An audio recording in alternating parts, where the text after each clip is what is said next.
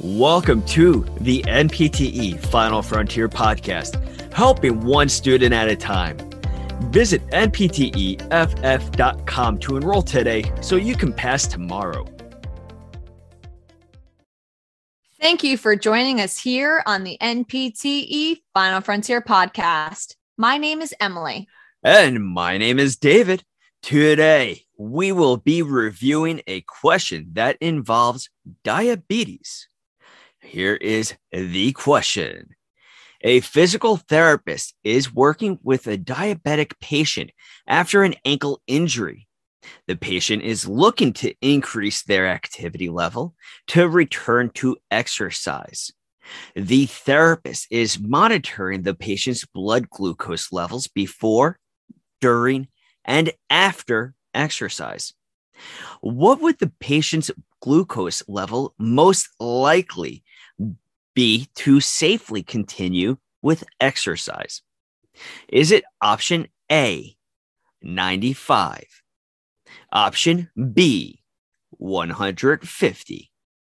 Option C, 275? Or is it option D, 350? Okay, Warriors, it's time to review each option choice to determine what glucose level would most likely be safe for this individual to continue exercising. So, option A of 95 is too low. This patient would be given a carbohydrate snack and monitored again to determine when exercise would be appropriate. Option B of 150 looks like a great answer choice because a safe glucose level is between 100 to 250 to continue with exercise. But before we say this is the best answer, let's review the remaining options.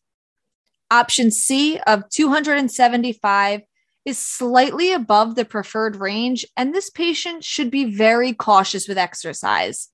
The patient should postpone exercise until the level drops to maintain an appropriate range of 100 to 250. And finally, option D of 350, this is way too high. This level is far too dangerous to exercise. It is putting the patient at significant risk for ketoacidosis.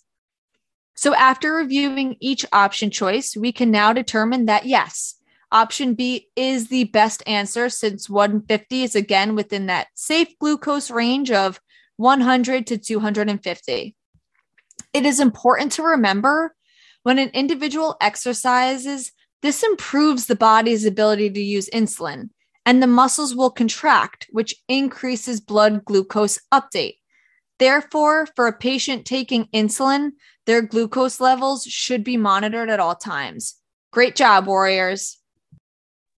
Now that you understand signs and symptoms of hypoglycemia versus hyperglycemia, here is a quote from Vince Lombardi. There is only one way to succeed in anything, and that is to give it everything. Give this everything, warriors. You can do this, and we all believe in you. You are powerful you are strong. You are a final frontier warrior, and you will pass. Thank you very much for listening. For more information on the NPTE Final Frontier, please visit npteff.com. You can also check out all of our social media platforms such as Facebook, Instagram, Twitter, and TikTok. Till next time, have a great day and a powerful tomorrow.